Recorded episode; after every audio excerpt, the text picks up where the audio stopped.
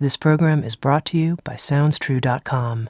At SoundsTrue.com, you can find hundreds of downloadable audio learning programs, plus books, music, videos, and online courses and events.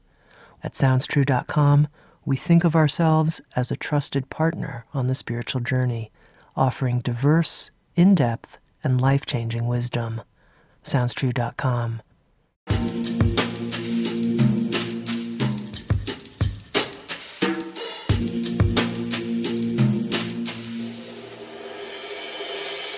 You're listening to Insights at the Edge. Today, my guest is Stan Tatkin.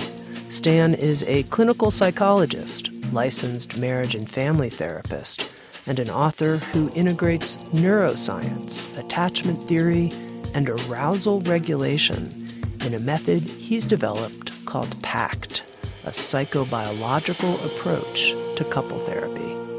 In this episode of Insights at the Edge, Stan and I spoke about his new book called We Do Saying Yes to a Relationship of Depth, True Connection, and Enduring Love. We talked about his definition of a couple as a biological survival unit and what threatens the success of that survival unit, including something very common that he calls the mismanagement of thirds. We talked about how one of our marriage vows should be I vow to take you on as my burden, and how important it is to accept your partner as is, completely and wholeheartedly. We talked about how couples undermine what Stan calls secure functioning in a relationship, and the key lessons a new couple needs to learn to say not just I do, but we do. Here's my conversation with Stan Tatkin.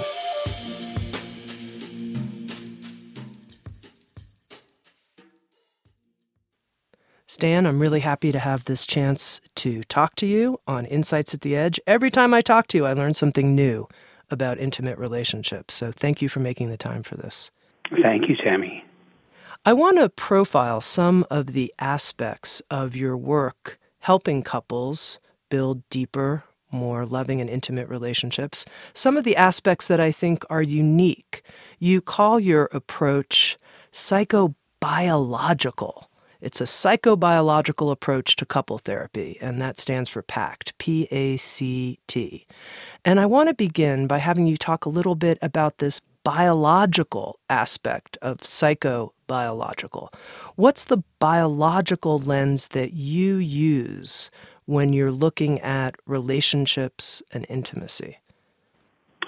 We're looking at a developmental model, or actually several developmental models that include developmental psychology and the developing brain, starting with the infant and on through adulthood. So we're we're looking at the the uh, how the brain develops, in particular, the areas that are specialized for social emotional intelligence. And we're looking at how the brain is networked both horizontally, uh, you know, that's between left and right hemispheres, and vertically into the body. And that includes one's physiology, as well as the neuroendocrine system. This is, uh, you know, looking at the hypothalamus and uh, and uh, uh, the uh, neurotransmitters and hormones that get pumped into the body. All of this being driven by genetics, by constitution, by environment. And the environment that we, in particular, look at psychologically and biologically is the attachment system. And this is a biological model of safety and security from the viewpoint of the infant. And then, of course, throughout the lifespan, from the viewpoint of the individual.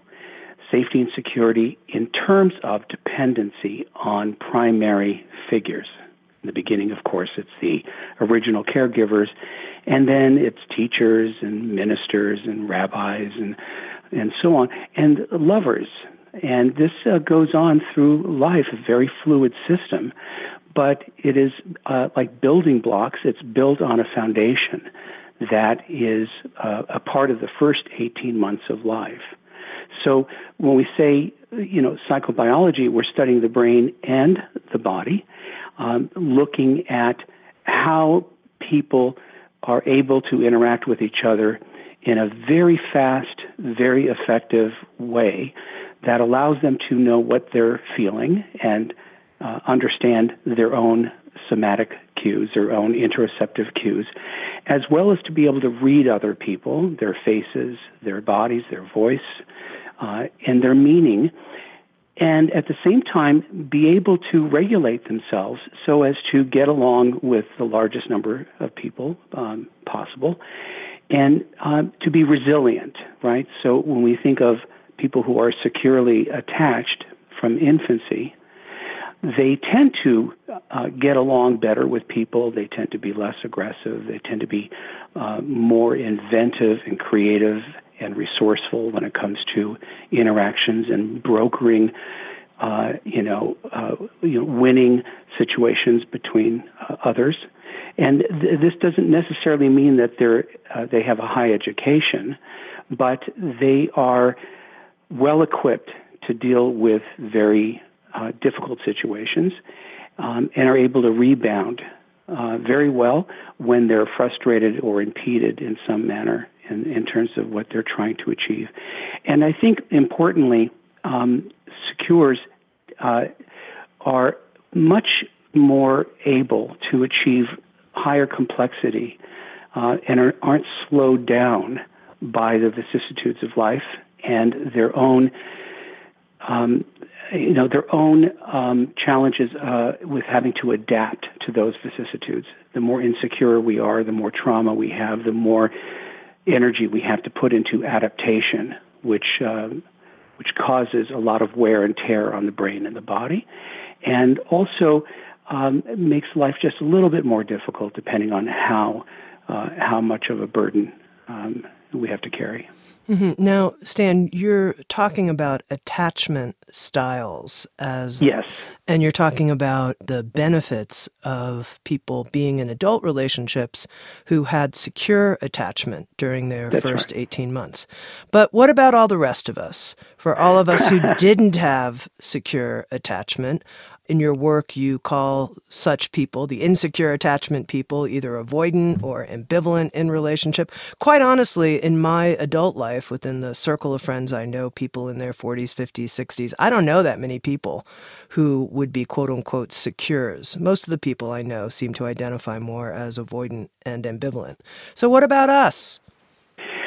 Well, you know, it, it, it does seem sometimes when we talk about secures that they're unicorns um, that they don't really exist. But uh, truth uh, be known that the idea of uh, secure is uh, doesn't mean that we don't have qualities that are insecure, that we don't have qualities that are like the distancing uh, group or the people who tend to cling a lot. In other words, people who are afraid of abandonment or people who are afraid of engulfment.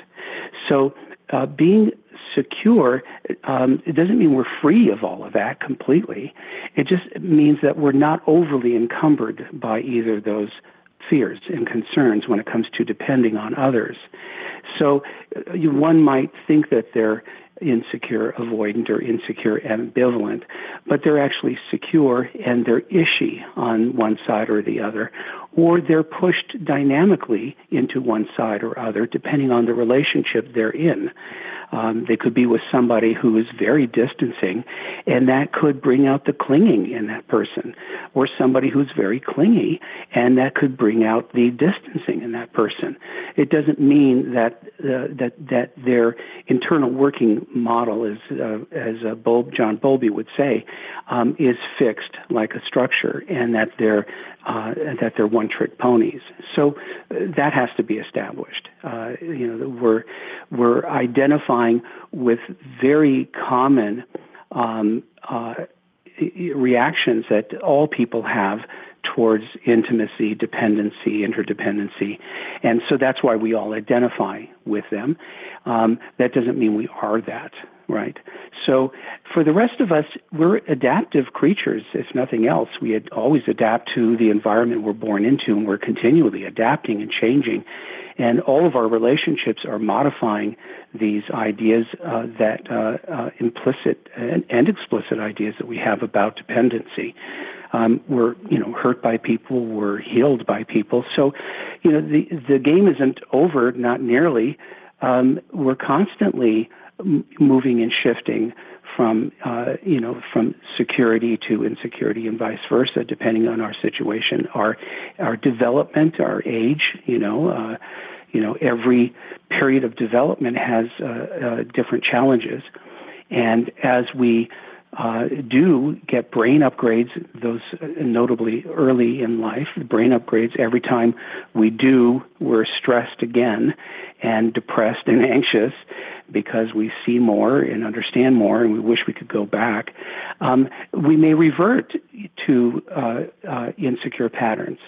Um, and uh, and that just I think is part of the uh, the game as we move through life and relationships. Okay, so understanding our attachment style and the attachment style, even though it's changing, understanding what's happening in a context is part of the PACT approach. But some of what I think is really unusual in PACT is I think of this as kind of a biological perspective, is that you call a couple a survival unit. Me and my partner, we're a survival unit so that we can thrive and survive in the world. And I guess I think of that as biological because there's this biological drive to survive. And as I was telling my wife, you know, we're a survival unit, she said, you, Do you mean we're trying to survive each other? And I, was, thought, I was like, That's a good joke. No, we're, we're surviving all the threats out there in the world. So, talk to me a bit about what makes a couple a good and successful survival unit. I think it's understanding that together you're better off uh, if you both see it the same way, if you're both working uh, toward the same vision, uh, than you would be on your own. This is a, you know, this is very mammalian in that sense that we pair bond uh, not only to protect offspring but to protect each other from the predators that are out there, and, and like I said, the you know the, the, the constant onslaught of unpredictable happenings that uh, that we have to endure throughout life, and that uh, together we're stronger. We provide each other cover. Uh, we you know, in, in the sense of this sounds like a very warlike uh, example. Um, there are other examples people could, could come up with very easily, but being in the foxhole together, you know, you have each other's backs. You uh, you know each other very very well. You move uh, together like. Uh, you know, uh, switching metaphors now to uh, one of those potato sack race races in a picnic, you know, where a three-legged race um, you're you're so well coordinated and you work so cooperatively and collaboratively that you can move together, um, you know, and be very nimble as opposed to people who don't and they can't go anywhere. They will fall because one person wants to go this direction, one person wants to go that direction, or wants to go faster than the other person. That doesn't work. So we're talking about a system that is based again on safety and security that foundationally you and I, um, regardless of things that change through time, our appearance, um, our interests, our um, you know picadillos, all these things that can change through time. One thing that doesn't change is our agreement to support each other, to move together, and uh, and that creates a sense, hopefully, of, of absolute safety and security, so that you and I feel like what true home is. That it's not a place, it's our relationship, it's our orbit. And everywhere we go, we feel protected, we feel safe and secure. Um, if one of us feels hurt, uh, injured, uh, the other licks uh, uh, uh our wounds, right? Um, if uh, one person feels that their their confidence is dropping, the other person lifts them up um, uh, the, the two work together uh, not as isolates because that would be a folly deux, but work together within that orbit and then have concentric circles of, of social support. Um, uh, single friends, uh, couple friends, family, and so on. Um, that's around them. That uh, that has there's a two-way influence, right? The couple uh, influences uh, the larger group. The larger group also influences the couple.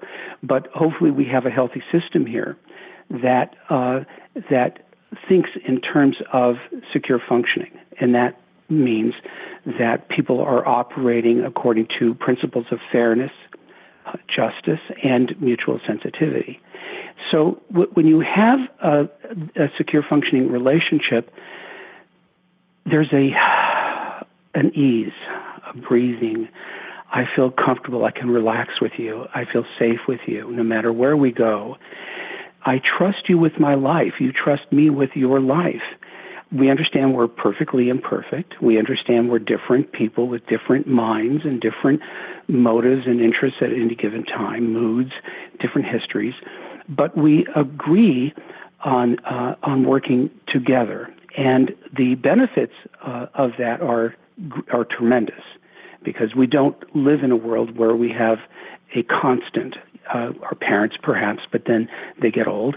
Um, maybe they weren't ever that, or they've passed away, and our children aren't supposed to be used for that. They they have their own lives, but the couple can be, partners can be a constant for each other, and that's a kind of experience and a kind of love that is very very different from the infatuation and the romantic love that we feel when we first start out.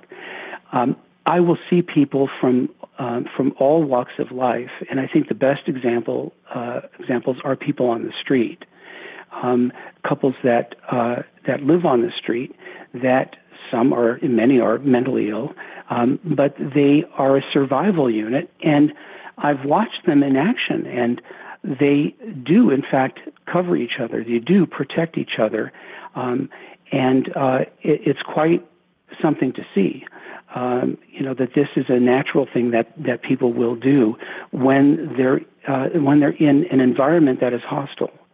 Um, most of us are not in that environment, and so we're not aware of the dangers around us and the pressures uh, around us for us to to uh, have solidarity, right? Um, but people who are in dangerous situations like uh, uh, police officers, uh, uh, people in the military, people in other countries, you know, where the, the world is very dangerous. Um, there is a, a fealty, um, a radical loyalty that uh, you can see that is there, uh, and very much their survival units. Um, so that's what is meant. Uh, long way to, to explain this, but that's what is meant by a survival couple. Is that at the very basis, all we really have is uh, the ability to trust each other completely and that we are going to make each other feel absolutely safe and secure within this couple bubble. Mm-hmm. Now, obviously, there are some actions that are very glaring that would disturb a sense of safety and security for a survival unit. You know, the glaring instances of having an affair or outright lying to your partner. It's hard to feel trusting, safe, and secure. But what are some of the more subtle things that can disrupt safety and security in a couple? Well, an example might be not protecting each other in public. So one partner exposes the other partner without their permission in public and humiliates them, embarrasses them. Um, this is a, a, a, kind of betrayal. And it's uh, something we call a mismanagement of thirds. Uh, in the dyadic world, there are thirds, other people, things, activities, uh, uh, habituations, and so on, uh, that uh, that will draw one person's preoccupation, attention, and so on at the cost of the relationship. And that could be a child, it could be a job, a boss, it could be an ex, it could be uh, a parent. And um, the problem with that is the uh, if this is to be seen uh, as a primary attachment system, it doesn't suffer, um, you know, very well. Others th- other things coming in and relegating the other partner to third wheel or you know demotion, and or taking resources away from them. So these are errors that uh, that uh, in the area of mismanagement of thirds, where people can misstep by um, throwing the other person under the bus. So this would be embarrassing the person in public or leaking information that the partner didn't want known or uh, taking uh, someone from the outside uh, their side um, over the partner, um, aligning with the child against the partner. Um, you know, any number of situations where there's a uh, a breach in that primary attachment system and a misunderstanding of the primary unit. Uh, now, th- this seems to be the case even in polyamorous uh, societies, cultures, and um, and polygamous um, societies. That uh, there is always a primary, even in that group, uh, between uh, one person and another. And that person, even from childhood, is the person that we tend to run to when we're in most distress, um, or the person we first contact when we want to celebrate something. That's usually the primary. And so, even in, in uh, say, Africa, where we've traveled, the uh, most of the tribes are still polygamous. There's only one that has uh, changed, and uh, when you look at the huts, you see that the uh, the primaries have the largest huts, and then the other women have smaller huts, and so uh, I, I would say that the the, the most um, uh, misunderstood and uh, sort of silent killer of relationships is the mismanagement of thirds uh, as a, a betrayal mm-hmm. uh, that uh, people will do without thinking about it. Stan, let's get into that a little deeper because I think it's really important. Let's say somebody feels a great loyalty to their own mother or father and yes. now they're in a relationship and the new partner says you know i don't want to go visit your mother or father or i can't stand your mother or father you know a basic in-law issue. And the person says look you know i feel loyal to my own parent here you know uh, of course I, I need to put them first. What would be the PACT way to strengthen the safety and security of my relationship but i also need to honor this bond i have with my parent I think that the the important idea here uh, when we think of putting our couple relationship first. Let me just uh, zoom out for a moment, if I may, um, take the long view. Um, the, the important idea here of putting the couple relationship first is not to say that all other relationships are, are less important. Isn't to say that all other relationships will then have to uh, suffer the consequences. All it means is that uh, when we decide to put our relationship first, it gives us um, a hierarchy um, from which to govern, and not just each other, but everybody else. So if two people really understand that they're working together in a fair and just way that's mutually sensitive, cooperative, and collaborative, then the partner who has an ailing parent or a parent who needs them uh, simply invokes to their partner, remember, this is what we do. We support each other. Um, I support you when uh, you have somebody that's or something that's uh, very important, and I am there for you um, as you are there for me um, this is what we do. We don't ask each other to give up things that would make us unhappy the rest of our lives. That that undermines the whole idea of this union. Um, we're here to uh, to go out of our way as burdens because people are burdensome. We go out of our way to do these things for each other um, because uh, that is our agreement um, that's the quid pro quo. I do that for you, you do that for me, and so there is a there is a constant uh, back and forth and bargaining, um, persuading, uh, negotiating, not compromising, negotiating um, in a way that uh, that is good for me and good for you.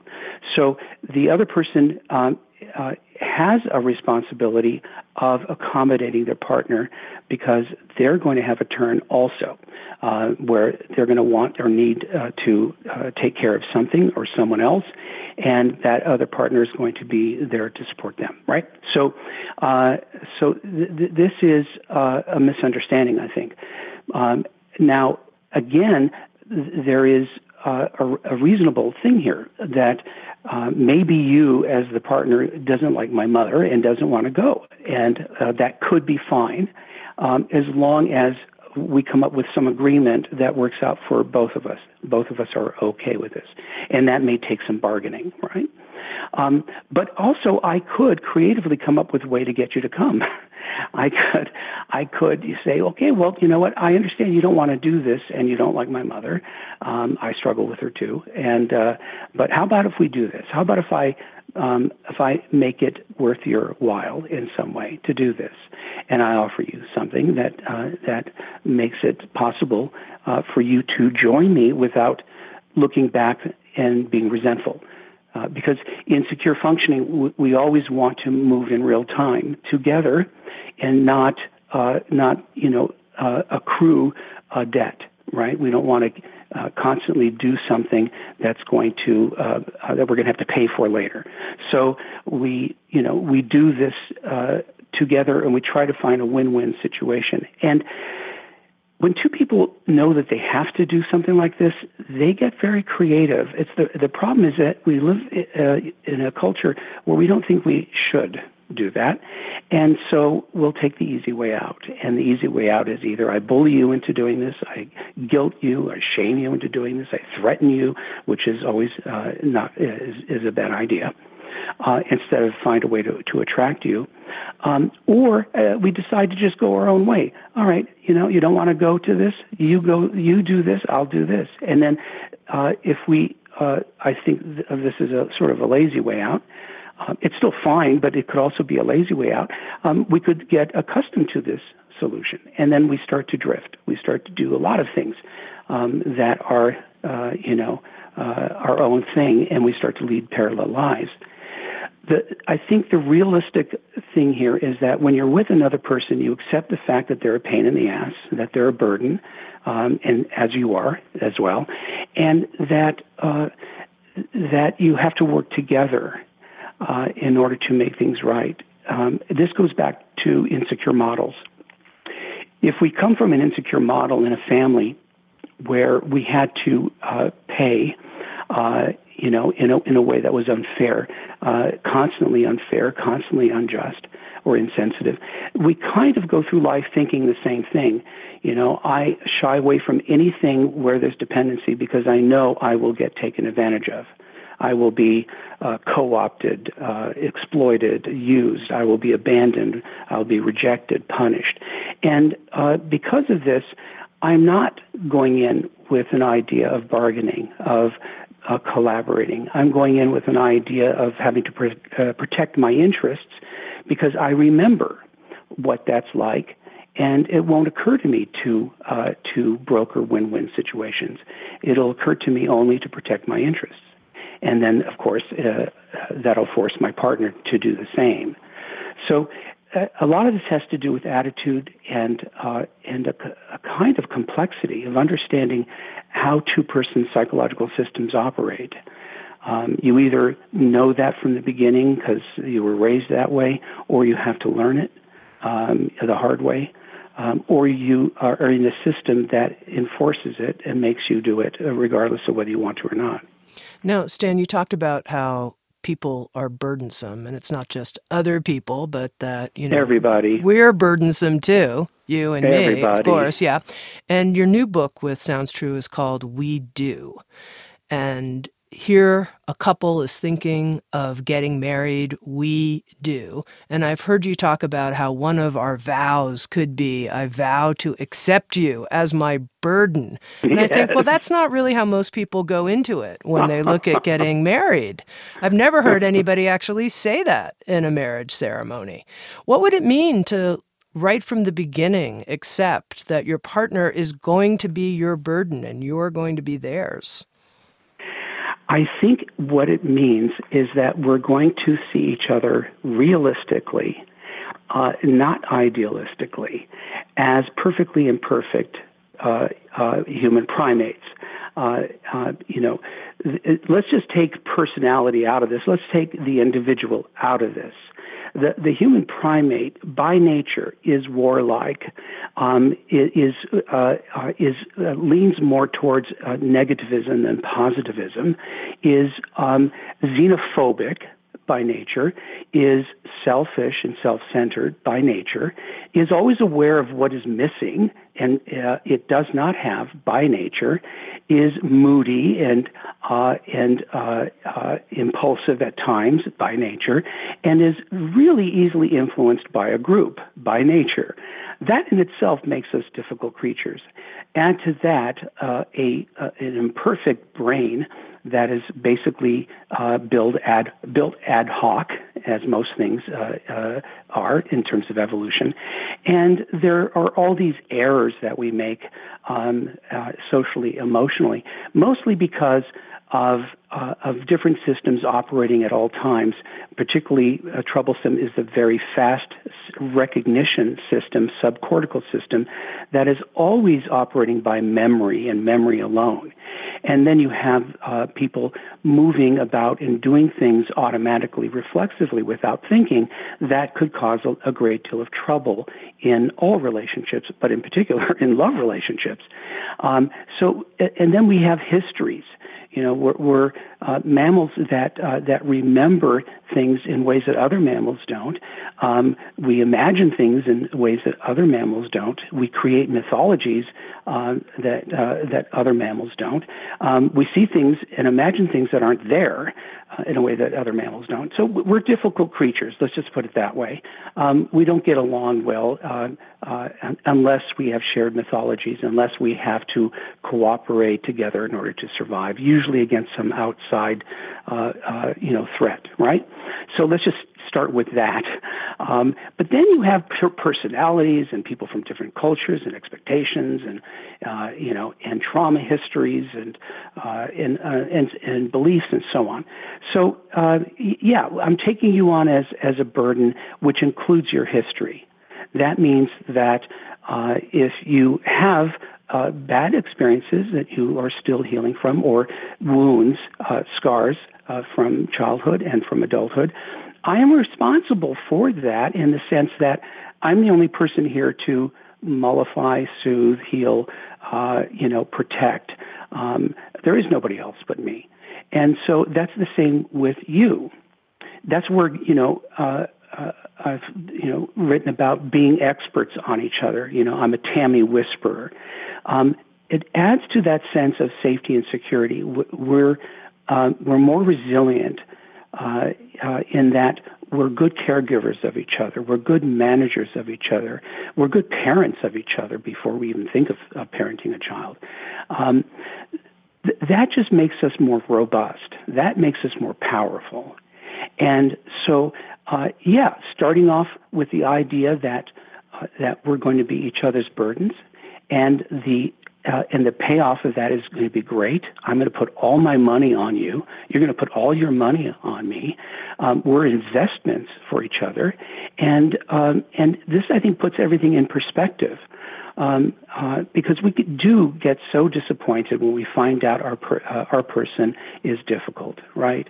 Uh, you know, the younger we are, the more idealistic we are, uh, the dumber we are, and less prepared we are for you know uh, for uh, people being messy creatures and, uh, like I said, uh, impulsive, selfish, self-centered, and uh, you know, given to do whatever we want if we can get away with it.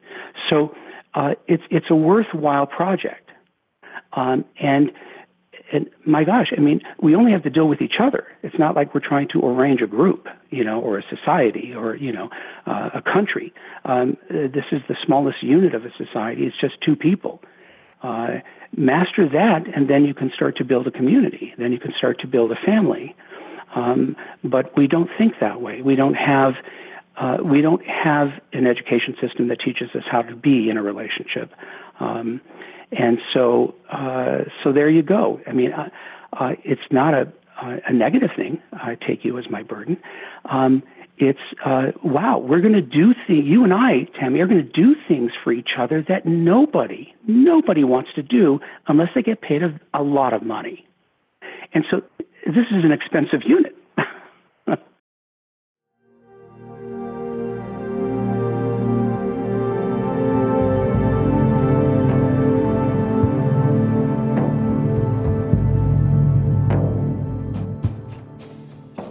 You're listening to Insights at the Edge, produced by Sounds True.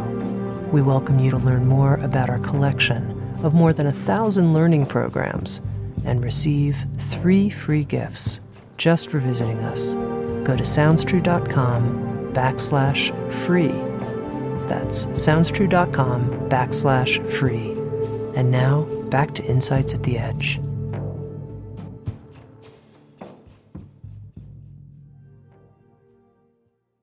Now, Stan, this idea of I take you as my burden and I kind of hope you'll grow and change in these ways. That's kind of what's going on inside me. And I pulled this oh. quote from your book, We Do. If you don't or can't accept your partner as they are right now, without cherry picking the parts you like, you're in trouble already. Marriage and commitment can only work if we accept each other wholeheartedly.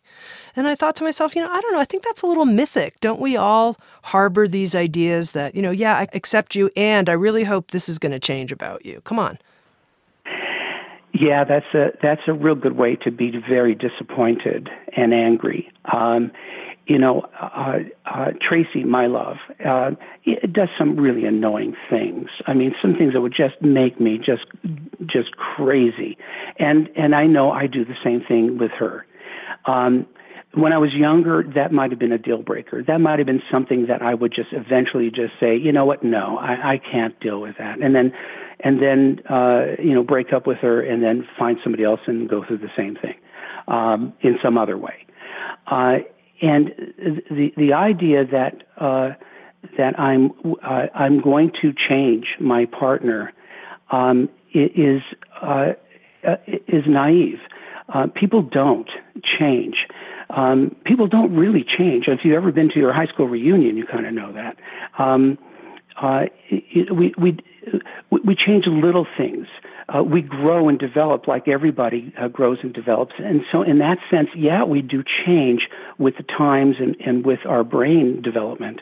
Um, but our core self, uh, what we do, um, you know, to soothe ourselves, uh, doesn't really change a, a lot through time. But if it does change, if it will change, it will change um, under the the uh, umbrella of secure functioning, because if I am forcing you or if I am still complaining about certain things about you that are, I'm talking about them as if they're deal breakers, as if I can't deal with them, then um, uh, you become under resourced um, we become under resourced. All our resources are now being used uh, uh, because of this distress and this uh, this infatuation with getting you to uh, stop drinking or to get you to stop doing this or that.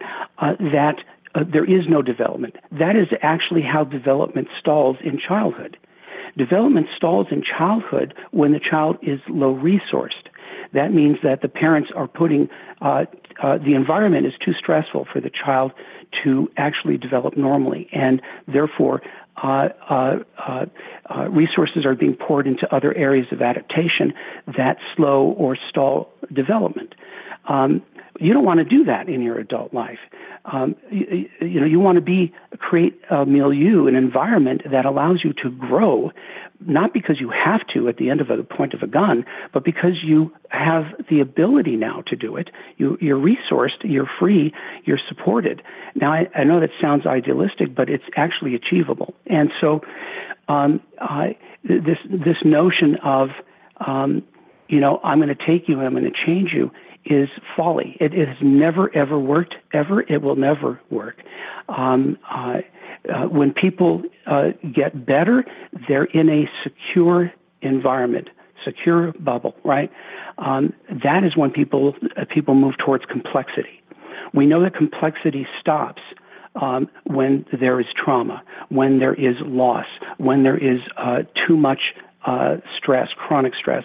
Um, we stop moving towards complexity. We retreat towards simplicity and what we know. We avoid novelty, and that's the that that's not a growth situation. So when I say you have to accept a person as is as a fundamental tenet of secure functioning, what that means is that if you have picked this person uh, um, as being good enough, and this is important, uh, in this world, good enough is perfect. Um, you're good enough, then uh, then that allows us to do things from that point forward instead of my still hesitating one foot in, one foot out, which puts uh, a lot of threat into the system. It's very pernicious. And I can be sure that that thing that I want change is going to amplify. So, um, uh, two years down the line, Tami, you and I, and I still won't commit to you because of this one thing that I don't like. And if that one thing changes, then I'll think about it. I'll, I'll go all in, but not until then. That will never happen. And not only that, my stalling and getting you to continue to audition for the gig is going to inadvertently amplify that negative trait that I say that I want you to change. It's stupid. It, um, it, it cannot work. And so we do have to accept the other person as is, put all our money on them, or look elsewhere. That's all I'm saying. If by the end of a year or a year and a half, which is what uh, usually is required to really get to know somebody enough to make a decision, um, then move right along, pass, go to somebody else. Okay, so what if I say, you know, I'm kind of pretending to accept the other person as is. I'll tolerate it, but I really don't actually just I just don't like it, but I'll tolerate the other person as is. Is that good enough? Well, it's going to cause some uh, suffering for the person who's tolerating it and hiding this, uh, and it's going to come out in a in a number of ways that are going to be unpredictable uh, in the other person. Uh, the other person is going to behave badly because of this.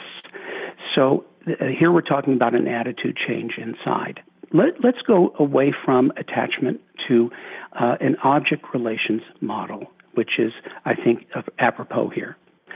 The self uh, my sense of self and my sense of other are always uh, operating in tandem uh, uh, all the time. Um, how I feel about you reflects on how I feel about me. So you're obnoxious. Every time we go out, you are obnoxious. You stay, you say jokes that embarrass me. I really hate it.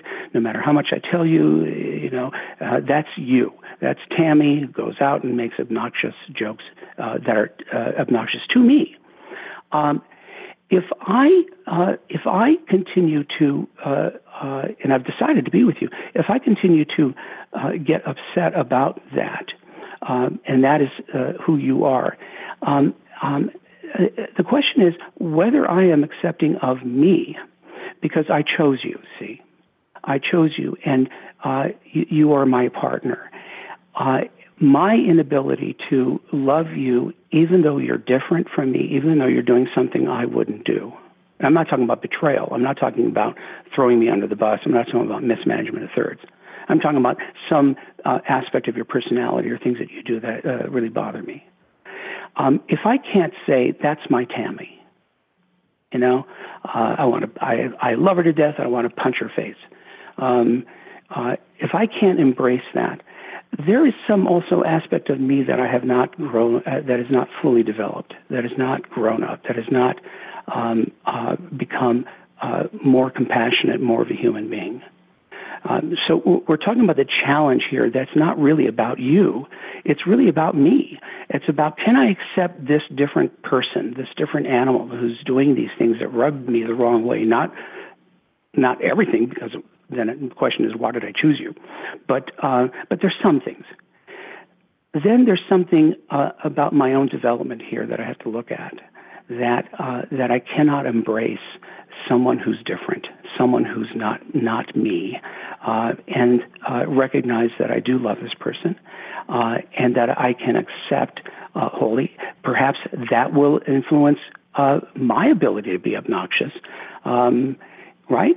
So a lot of this has to do with the self. It's not so much the other person. We'll focus on the other person because they'll they'll reflect certain things about ourselves and other people that that we have a hard time uh, accepting.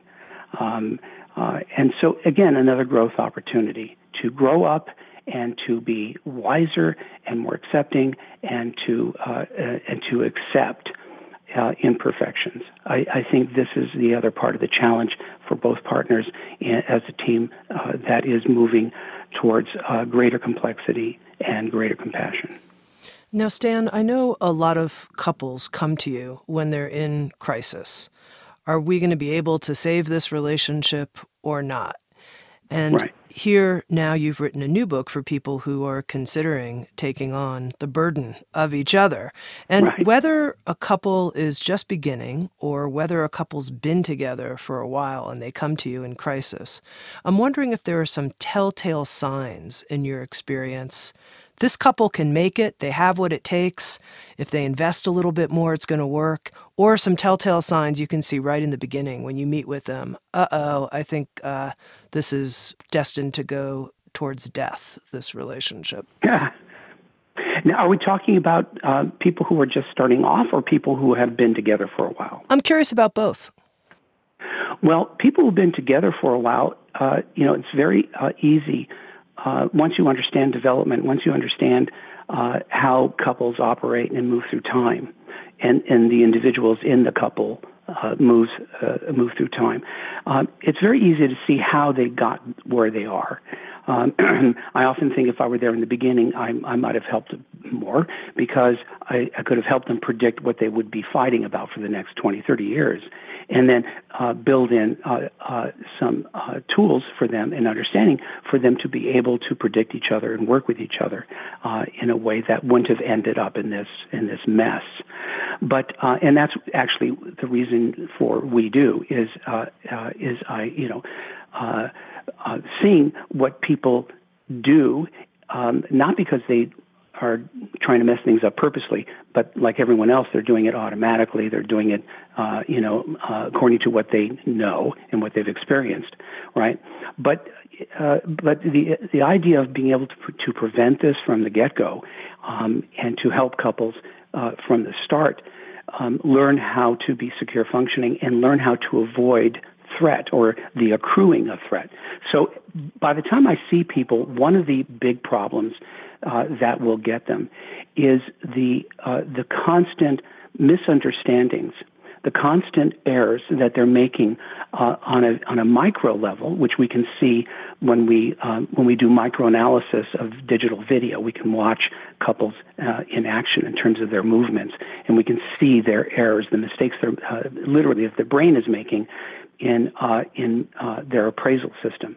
Um, these accrue, and because many couples don't repair well uh, or at all, um, they become um, a biological issue. Uh, and John Gottman wrote about this very early, where these couples will eventually just be in a room together, and their heart rates will go up, uh, you know, at least 15 beats, uh, because they become more predatory to each other. Um, this is because they're they're constantly repeating the same errors. Uh, again, on this micro level, uh, think of it as the you know it starts off as sand in the shoe, then it becomes pebbles, then it becomes rocks, then it becomes a boulder. Um, the repetition, repetition, repetition of all these these constant interactions that are misattuned uh, and unrepaired, then they come in as a mess. Uh, if they are uh, if they are really uh, gone, if they've gone too far and they can't even go for a few moments without being threatened and, and feeling attacked and attacking back, then we have a system that is almost uh, impossible to intervene without medicines um, uh, because they're uh, they're constantly um, in in this uh, fight or flight uh, state, and that's very sad. Okay, so that's one. Uh, the other uh, uh, uh, thing that I'll see is uh, constant mismanagement and management of thirds, and they're they've betrayed each other so much that their safety and security system is is dead in the water.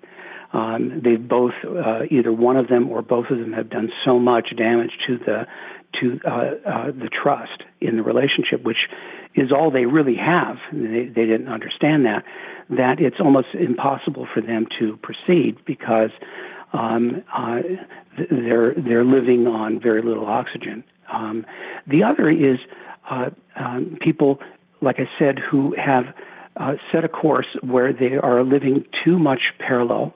Um, they're not uh, doing things together very much, and they drift. That's a very uh, predictable pattern. They'll drift, and one person will uh, uh, outgrow, so to speak, the other. People don't outgrow each other when they're together. Uh, they outgrow each other or they go off into different uh, places when they've been leading parallel lives. And uh, one person goes into therapy, one person gets into a certain practice, whatever, and then they just start to grow apart. That's another scenario. Um, and, um, so there, there, are all these different scenarios. Some seem more uh, some seem more bleak than the others. I think the the one that is the most difficult uh, um, uh, is the the the highly kindled couple that uh, uh, as soon as one opens the, the mouth, they're both off and running. They go from zero to 100, and they cannot, for the life of themselves, see clearly. They can't wait. They can't hold because everything the other person is going to say or do in the next second is is dangerous. And um, these these uh, couples are in a dangerous situation um, where they could hurt each other. And like I said, the only thing that could possibly, you know, slow them down uh, would be, uh, you know, to do certain kinds of uh, meditation in the room with them to get uh, something called parasympathetic tone in place, so that they could uh, it could slow down their acceleration, or put them on medication. But unfortunately, these couples don't do these practices when they're out of the office, so they don't really. They're interesting for research, but they're not really practical as interventions. And, uh, and many of them just won't take medications. Uh, they'll do drugs, and sometimes that works. Uh, believe it or not, there are some couples because uh, pot is legal in so many states. There are some couples that have found that if one if one partner, and believe me, I'm not trying to to uh, sell this to the audience, but um, but one person smokes a little pot and now and now they're both fine. Um, this is a, a, a, sort of phenomenological thing here, um, where one person's state changes, slows down, mellows, and so on, and that changes the system. But uh, that is what I'll see, and uh, you know, uh, and then of course there is the major betrayal issue in one direction, and this is uh, it's uh, you know I'm looking for an, ac- an acronym for this. The reveal of information that, if previously known, would have changed everything. When that happens, it creates uh, a tsunami effect and a PTSD uh, like um, syndrome in the victim. Um, uh, many couples, unless they are guided through this, uh, may not recover from it. Um, that reveal of information could be, you know, oh, by the way, I'm gay, um, or I have another family that I support, or um, I squirreled away money in an account and I've been embezzling from the family, or I've had uh, lovers, um, you know, on and off since we were married. You know, anything, you know, I'm I'm really a dog, uh, not a duck. Um, anything that is so earth shattering that the other person's brain has to resort their entire experience with this person, which takes about a year. Um, it is so disruptive and it's so um, uh, painful. Um, many uh, partners won't recover from that unless they're with a very skilled therapist that can guide them through the process. Uh, so that's uh, definitely one that can tank things. Stan, there's so much I want to talk to you about. I want to see if I can squeeze in just a few more questions here. You mentioned sure. that your new book, We Do, was designed for prevention to help couples in the very beginning learn the skills so that they don't get into any of the types of outgrowth patterns that you've just described of people coming into your office 20, 30 years later. And one of the things you recommend is for people to read the book, new couples who are thinking of getting married, to read the book together.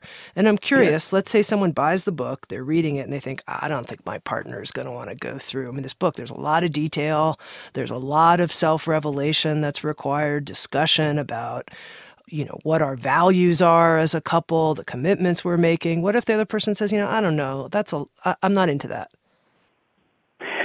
Well, I think that then uh, uh, there has to be sort of a come to Jesus or a sit down because th- this is again part of human nature, you know, uh, to to uh, believe we know already how to do this thing.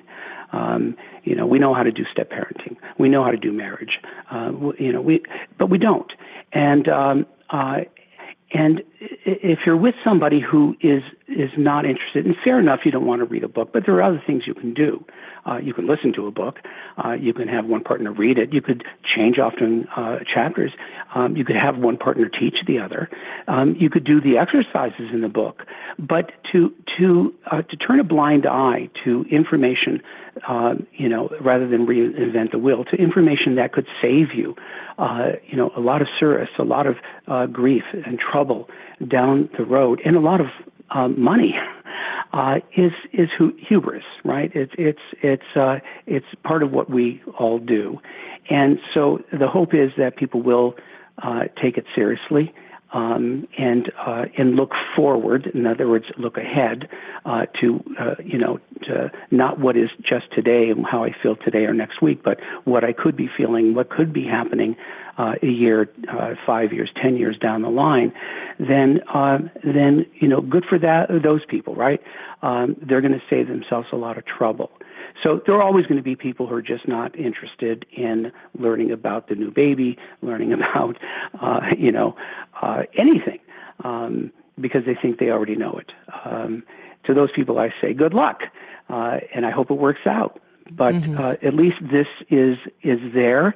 Uh, my hope is that people uh, will not show up in my office 20, 10, 20 years ago. I know there will always be people who will, but this is really to uh, to uh, prevent that.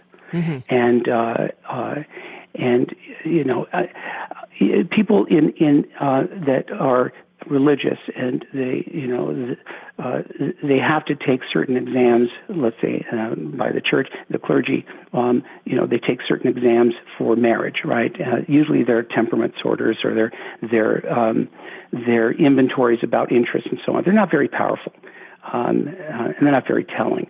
But what if you could really look at uh, the future and say, are we really fit for each other? Do we really agree on what this relationship should be? Do we have a shared vision?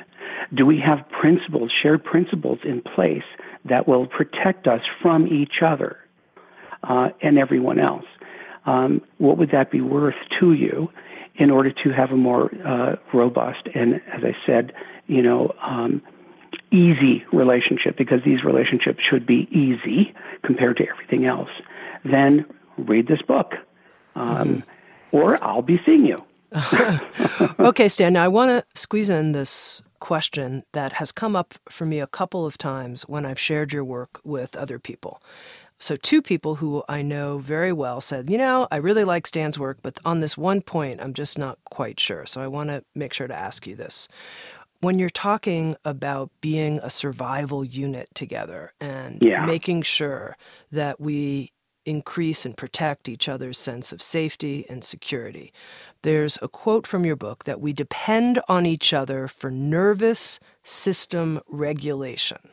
And the reason that these two people I know don't like this, they're like, look, it's not my job to soothe my partner all the time. My partner can be unregulated, dysregulated a lot. They need to learn to self soothe. They're adults. It's not my job to always go and soothe my partner when they're upset all the time. Really? Is this a misunderstanding, or are the people who are reading your your work not taking on the survival unit model in the right way? I, I think it it uh, it can be both. Um, so many of the ideas here uh, can be taken uh, too literally. Uh, and not uh, in, in, the way it's intended, the spirit of something, the spirit of something. So if you are with a partner and you're constantly having to regulate them, you're constantly having to soothe them, constantly have to calm them down, then that's not secure functioning um, because uh, this is supposed to be quid pro quo. Uh, you know, yes, you're difficult, but I am difficult. You have to do things for me as I have to do for for you, and we never ever want to cross into the zone of being too difficult. And what that means is that we accept that we're difficult. We do stupid things. We make mistakes for which we apologize and make amends. But we, we don't want to be in the position of being greedy and, uh, and uh, putting too much of a burden on the other partner, partner which actually uh, burdens the, the entire system, because that's self, that is self harming. If I overburden you, if I am not taking care of you as well, if I'm constantly on fire and I'm constantly ringing the bell, um, then I am going to wear you out. I am going to uh, hurt my own sense of safety and security because I am uh, uh, I'm abusing this uh, this idea of secure functioning uh, by making it too unfair. So that is, uh, you know, th- that is the answer to somebody who is uh, hogging all the uh, uh the uh, oxygen and is requiring uh, so much and is willing to do so little that the relationship is in gross imbalance. Mm-hmm. Having said that, what is meant by nervous system regulation has to do with the relationship face to face, eye to eye, and sometimes skin to skin. When we are dealing with each other and we are uh, regulating both our own states and the collective state of the couple, uh, this is a phenomenological system that uh, we understand to some degree. It involves resonance, and it involves a process that uh, that uh, either works really well or doesn't. Uh, when it works really well, we're both uh, managing each other's nervous systems by keeping our eyes on the other person's face, by keeping um, aware of the other person, and they're aware of us. We're interactively or co regulating or mutually regulating each other, which is what we see successful mother infants do and we see successful partners do. We're making errors, we're making mistakes all the time, but in this co regulatory um, environment, we're correcting them very quickly. And so we're able to uh, shift each other's state. We're able to move each other up, move each other down, excite each other, calm each other, um, uh, right? All of these things because uh, we're a team um, on this nervous system level. This is very important because this is what allows us to uh, to uh, remain um, energetic, vital, and relaxed. Um, it is much more efficient for us to co regulate than to, to simply self regulate. That isn't to say that if you cannot self regulate, um, that you can be in a relationship, because if you cannot self regulate at all, um, you're likely going to be alone or you'll be in an institute, uh, institution or in jail. So we're, we're talking about a two person system here that is uh, now uh, uh, strictly neurobiological of two nervous systems being able to get along and be able to manage uh, in real time states. Mm-hmm. That's all that means. It mm-hmm. doesn't mean I'm taking care of you, you're taking care of me. It means that um, we're a good team and we're able to uh, take the stress off the table uh, quickly. We're able to co create exciting love. We're able to co create quiet love. Um, and this is, again, this is um, phenomenological. We don't really understand why two people can do this well and other two people can't. Um, uh, I've seen people who are really good at self-regulation, but together they just are terrible. I've seen people who, uh, where one person's really bad at self-regulation, but together they're really good because the other person uh, is the master regulator of the team. So um, that's what I'm really speaking about here, mm-hmm. uh, not codependency, not where you're going to take care of somebody um, and they're not stepping up to be an equal partner. Mm-hmm. In secure functioning, both people step up, both people do their jobs. Um, trauma is not an excuse. Um, uh, you know, uh, bad history is, is no excuse for bad behavior. You have a job to do. Uh, it's a serious matter, and if you can't do it, won't do it, you should be fired. Now, Stan, secure functioning, is that a term that you have introduced into our vocabulary, secure functioning relationships? Um, I, th- I, think I'm maximizing it as much as possible. Secure functioning has been used. Um, it's not in any literature that I can find, but I know Dan Siegel has used the term and uh, others. Um, the way I'm using it is apart from attachment.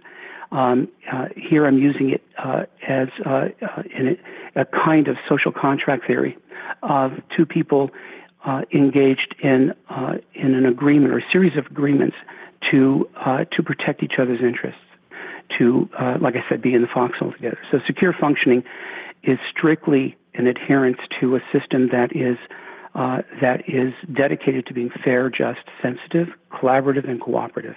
And in that sense, anybody uh, who's willing and wanting to do it uh, can do it, regardless of their uh, personality. Okay, here's my final question. Sure. I've heard from some people that they believe that it's powerful couples, I think in your language, secure functioning couples, that actually will have the most hope for us as a species in helping us solve some of the problems that we currently face as a collective. That we need couples to be able to join with other couples, that they're this force of evolution, positive evolution in the world. And I wonder how you see that. Well, it's that's a very grandiose idea, and um, like all most grandiose ideas, they just remain um, nice ideas. Um, we, we Stan, under, you're under... so sober. I love that about you. You're like the reality to... sandwich teacher. we have to understand again our nature as uh, as human primates. Um, there's only so much we can do to push up against it, um, in our little areas and our little circles, we can join with others who are like minded and influence the larger circles and so on. But we cannot control the, the, the huge system that we're a part of uh, globally of uh, people from varying backgrounds and varying ideologies and, and more importantly, varying um, levels of development. Um, uh, that, that is the, the, the major uh, issue um, uh, that I, I, don't know how that can ever be uh, solved uh, unless in some utopia uh, uh, where everybody has has equal education, uh, abundance. you know, you know, it, it, it, they, they have the resources available to develop and so on. But that's I don't think that's just going to happen. I, I, think the best we can help help hope for is um, is that um, is that we do what we can uh, as individuals and uh, and as couples to influence uh, each other and our children, uh, the next generation, and our community uh, as best we can, uh, and then hope for the best. But um, is it better than the alternative? Yeah, it's better than the alternative, which is the breakdown of, of civilization, and we go back to war. Uh, we go back to you know uh, well, we see it right now. Um, it's uh, what we're all afraid of. Uh, you know, the divisiveness, the tribalization of, of, of the country, uh, the, the loss of, of, of a unifying mythology. Um, you know, we see that happening. And uh, in a sense, this is what I see on the micro level, that's the macro level, uh, you know, in my office between partners um, you know, uh, this uh, disillusion of uh, of a vision um, where two people are uh, are working together towards something, and then uh, you know, and then the breakdown of that, right? So, um, I, I, think it is a, a worthy thing uh, for for one's own life to to imagine something that actually can can work um, and be toward something good. And you know, not only for self-development, but uh, but uh, to contribute to one's uh, small circle of influence, and hope that it uh, spreads as best as possible. We try to spread it everywhere we go, and everywhere we go, people are excited about it, even in tribal areas in other countries. Whether they can do it or not is a whole other matter. Stan Tatkin, I vow to take you on as a burdensome author here at Sounds True. And I hope you'll take me on as a burden filled publisher. What do you say? We I do. do. I, I love and adore you, Tami. Thank you so much for the conversation. I've been speaking with Stan Tatkin. He's the author of a new book with Sounds True called We Do Saying Yes to a Relationship of Depth true connection and enduring love. He's also created with us two audio learning programs Your Brain on Love, which has been an underground bestseller here at Sounds True. A lot of pass around after people listen to it. The subtitle is The Neurobiology of Healthy Relationships, as well as an audio program called Relationship RX Insights and Practices to Overcome Chronic Fighting and Return to Love. Stan, thank you so much for the conversation and for all your great work. Thank you, Tami. SoundsTrue.com, waking up the world.